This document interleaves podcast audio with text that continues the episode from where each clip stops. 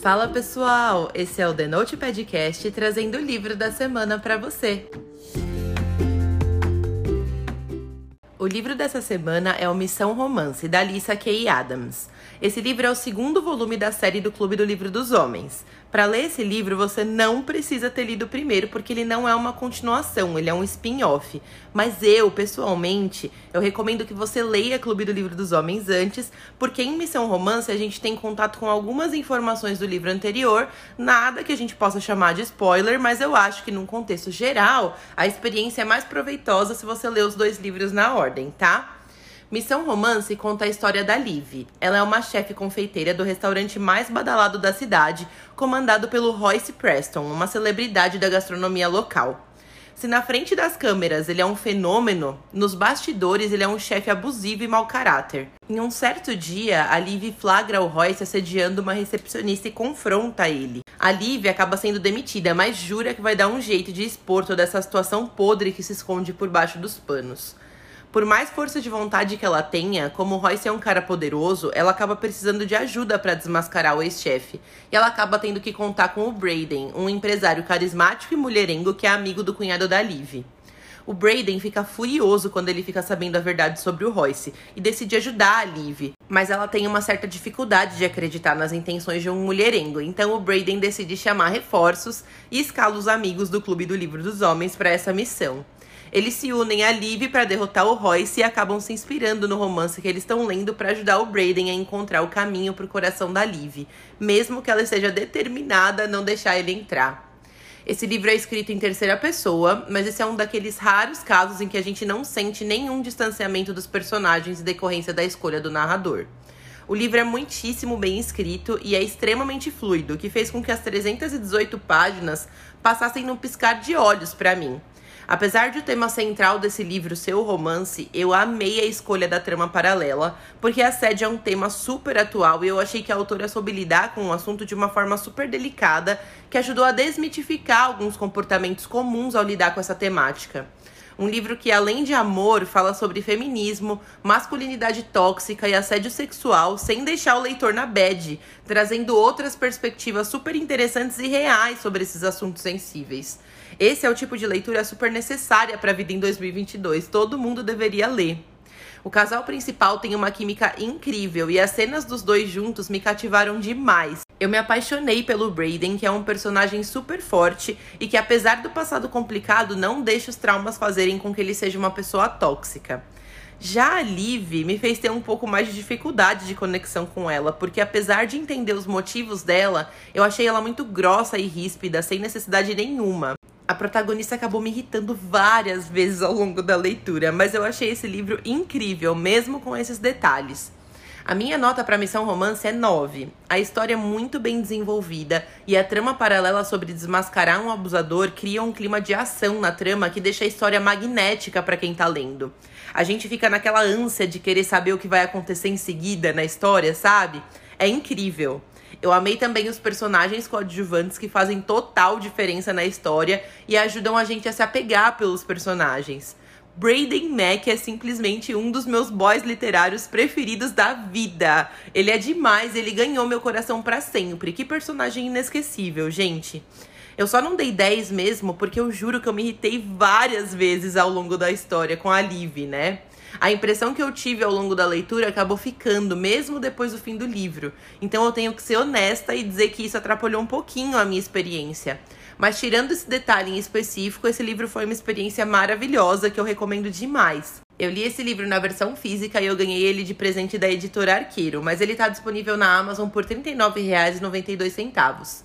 Agora vem a parte com spoilers. Se você não quiser saber os detalhes específicos do livro, é melhor a gente dar tchau por aqui. Depois que você lê, me conta o que você achou.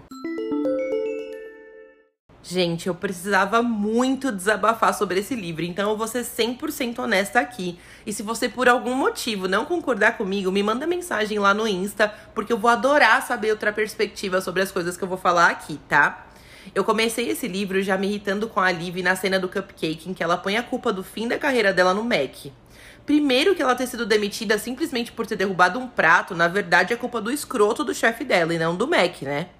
O cara só queria tirar uma foto com ela, gente, pelo amor de Deus. Ela mesma fala na cena que provavelmente não é justo colocar a culpa nele sobre essa situação, mas que vai culpar ele mesmo assim, porque alguém tem que levar a culpa.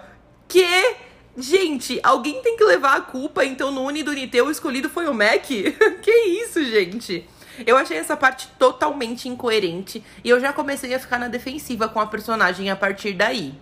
Depois dessa cena revoltante, veio uma cena mais revoltante ainda, que foi a cena do assédio, que eu fiquei morrendo de nojo do cara e muito feliz com a Liv por ela se posicionar ali na hora. Ela não deixou o cara sair impune, mesmo quando a Jéssica decidiu fingir que nada estava acontecendo.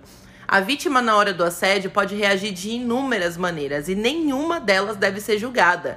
Cabe a quem presencia esse tipo de cena oferecer apoio e não deixar o ato passar despercebido, porque isso é uma coisa gravíssima. Por isso que eu fiquei super feliz com a atitude da Liv e eu achei que ela foi maravilhosa nessa cena.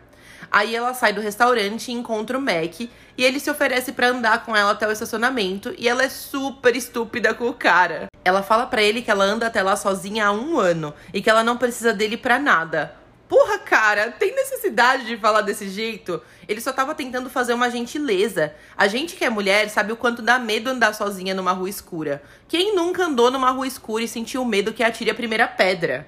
O Mac não tinha como saber que ela não tinha nenhum colega de trabalho que prestasse pra acompanhar ela até o estacionamento na saída do trabalho. Ele só tava tentando ser gentil. Eu achei desnecessária a reação dela mais uma vez. O tempo passa, as ofertas de emprego começam a não chegar para Liv e ela percebe que vai precisar de ajuda para desmascarar o Rodney. Aí ela dá o braço a torcer e aceita a ajuda do Mac. E em uma conversa deles, ele pergunta para ela por que que ela odeia tanto ele. E ela diz que ele comeu o resto de comida chinesa dela que estava na geladeira do cunhado. Aff, gente. Aí ele pergunta se era por causa da comida chinesa que ela não gostava dele. E ela diz que não, que era porque ele gastava mais dinheiro em produtos de cabelo do que ela. Além de ser um motivo totalmente absurdo, eu achei o comentário dela super tóxico e machista, como se uma pessoa com vaidade fosse fútil. Eu preferia acreditar que ela tava só sendo sarcástica nessa cena e seguir o baile, porque eu tava começando a perder minha paciência ali.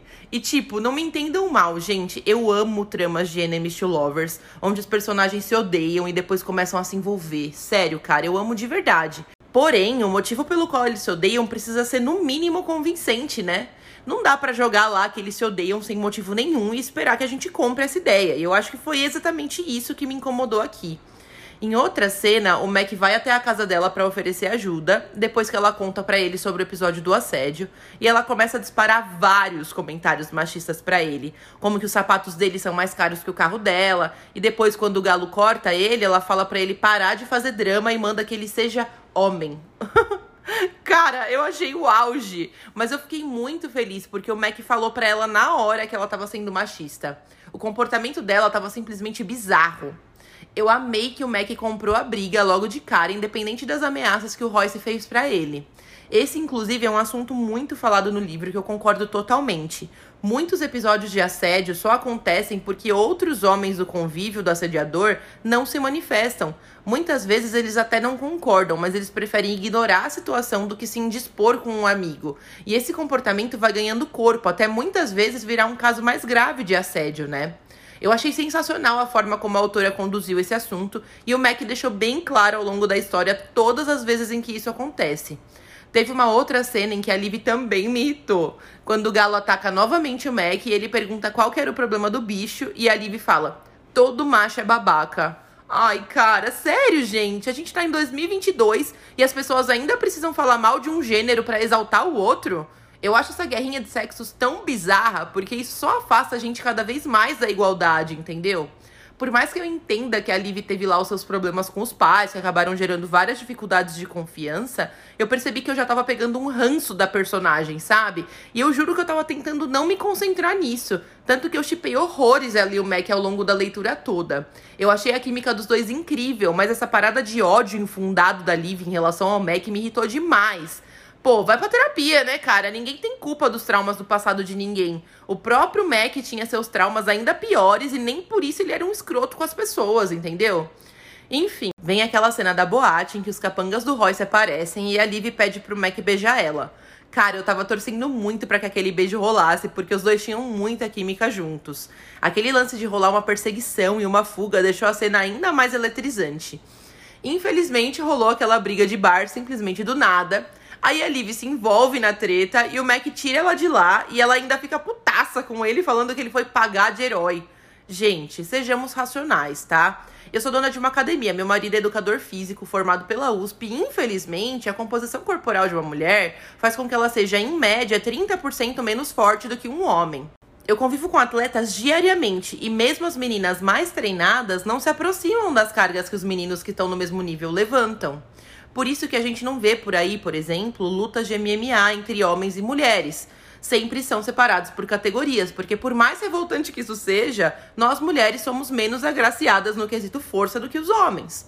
Então, pra mim, fez total sentido o Mac, naquela situação, tirar a Liv daquela briga aleatória, no intuito de que ela não se machucasse, visto que ela já tinha até tomado uma cotovelada na cara de um homem que tava no meio da briga. Ele só tava tentando ajudar, e mesmo assim, a Liv ficou pistola com ele, porque ele tirou ela daquela situação. E ainda falou pra ele que tava começando a gostar dele, mas aí ele foi lá e botou aquela banca ridícula de macho. Eu confesso que eu já tava ficando sem esperança de me apegar à personagem, viu, gente? Outra coisa que me incomodava muito era a forma como ela sempre fugia das conversas dos dois. Sempre que era um assunto sobre o qual ela não tava a fim de falar, ela jogava bombinha de fumaça e sumia, deixava ele falando sozinho. Põe mais uma moedinha no meu potinho de irritação. Isso além de todas aquelas cenas em que ela fazia comentários óbvios e totalmente desnecessários, quando ele só estava tentando ser gentil. Como, por exemplo, quando ele disse que a Rose tinha deixado comida pra ela e pergunta se ela gostaria que ele esquentasse. Aí ela responde, eu posso esquentar sozinha. Mas, cara, quem ali tava dizendo que ela não podia? Ninguém, absolutamente ninguém. O cara só tava tentando ser legal, cara. Que preguiça, senhor, sabe? Naquela cena em que ele tá na casa dela, depois de ter ficado com as gêmeas, e ele diz que quer beijar ela, mas tá muito nervoso, cara, que vontade de guardar o Mac num potinho. Ele era cem por cento sincero sobre os sentimentos dele. E isso era simplesmente incrível. O cara tinha uma paciência de Jó. Porque logo depois de toda aquela química maravilhosa, a Liv decide mentir pra si mesma e dizer que ficar com o Mac era só uma questão de alívio físico. Ai, cara, sério, que nervoso. Como eu detesto joguinhos. Eu odeio quando os personagens sentem uma coisa, mas decidem agir de uma forma totalmente diferente. Ai, que ranço.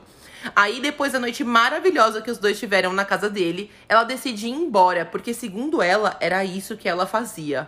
Ai, eu acho que faltou motivação, sabe? A autora precisava ter embasado melhor essas atitudes dela, porque ficou só parecendo que a mina era uma chata. Só isso. Depois disso, quando o Mac fala pra ela que era melhor ela ficar na casa dele, ou vice-versa, porque a parada com o Royce tava ficando perigosa, ela decide sumir e diz que liga pra ele daqui uns dois dias. Gente, juro. Já tinha passado bastante da metade do livro e eu já tinha perdido as esperanças de gostar da Liv. Eu desisti. De verdade, mas eu lutei muito contra o ranço que eu sentia dela, porque de qualquer forma, eu continuava shippando os dois, porque o resto da história tava realmente muito boa. Ela continua com aquele papo de que ele queria ser um homônimo de herói e fala pra ele que ele achava que gostava dela, mas não se importava com ela de verdade. Até o Mac perde a paciência com ela nessa cena e fala que ela fala muita merda. Gente, juro, que mina chata, cara. Ainda bem que ele era tipo um monge, né, de tanta paciência. E tinha o oposto das atitudes que eu teria se estivesse no lugar dele, né. Porque apesar de todo nervoso, eu ri demais ao longo dessa história. O russo era o melhor alívio cômico possível. E eu chorei de rir com aquela cena em que eles entram no restaurante do Royce pra roubar os registros dele. E ele solta um peido fatal. Ele deixava as cenas mais leves todas as vezes que o clima tava começando a pesar. E eu achei incrível essa estratégia da autora. Quando a Liv grava a conversa com o Royce, o idiota do ex-chefe dela acaba soltando que o pai dele, na verdade, não tinha morrido e sim estava preso por assassinato e agressão, eu fiquei de coração partido. A Liv, surpreendendo um total de zero pessoas, teve a pior atitude possível e ficou contra o cara na primeira vez que ele precisou dela. Sim, ele mentiu sobre o pai dele, mas sinceramente, se meu pai fosse um bosta como o pai dele era, eu também não sairia contando pra toda pessoa que eu conhecesse. No mínimo, eu contaria só pra quem eu realmente confiasse totalmente e soubesse que eu poderia me abrir sem julgamentos. E claramente não era o caso da Liv, né? Eu até passei um pano pra ela nesse caso, porque foi a primeira e única vez que o cara errou no livro inteiro, apesar de eu achar que era bem justificável, né? De toda forma, eu fiquei muito chateada quando ela fala pra ele que tinha sido melhor assim, que aí já acabava mesmo com aquele lance deles, que era só um rolo maluco, que nunca passou disso. Aff, gente, foi muito difícil aguentar a Liv nesse livro, cara. Uma das cenas que eu mais gostei desse livro foi a da intervenção que os caras do Clube do Livro fizeram quando o Mac precisou deles. Ele conta tudo pra eles e chora no ombro deles quando ele precisou.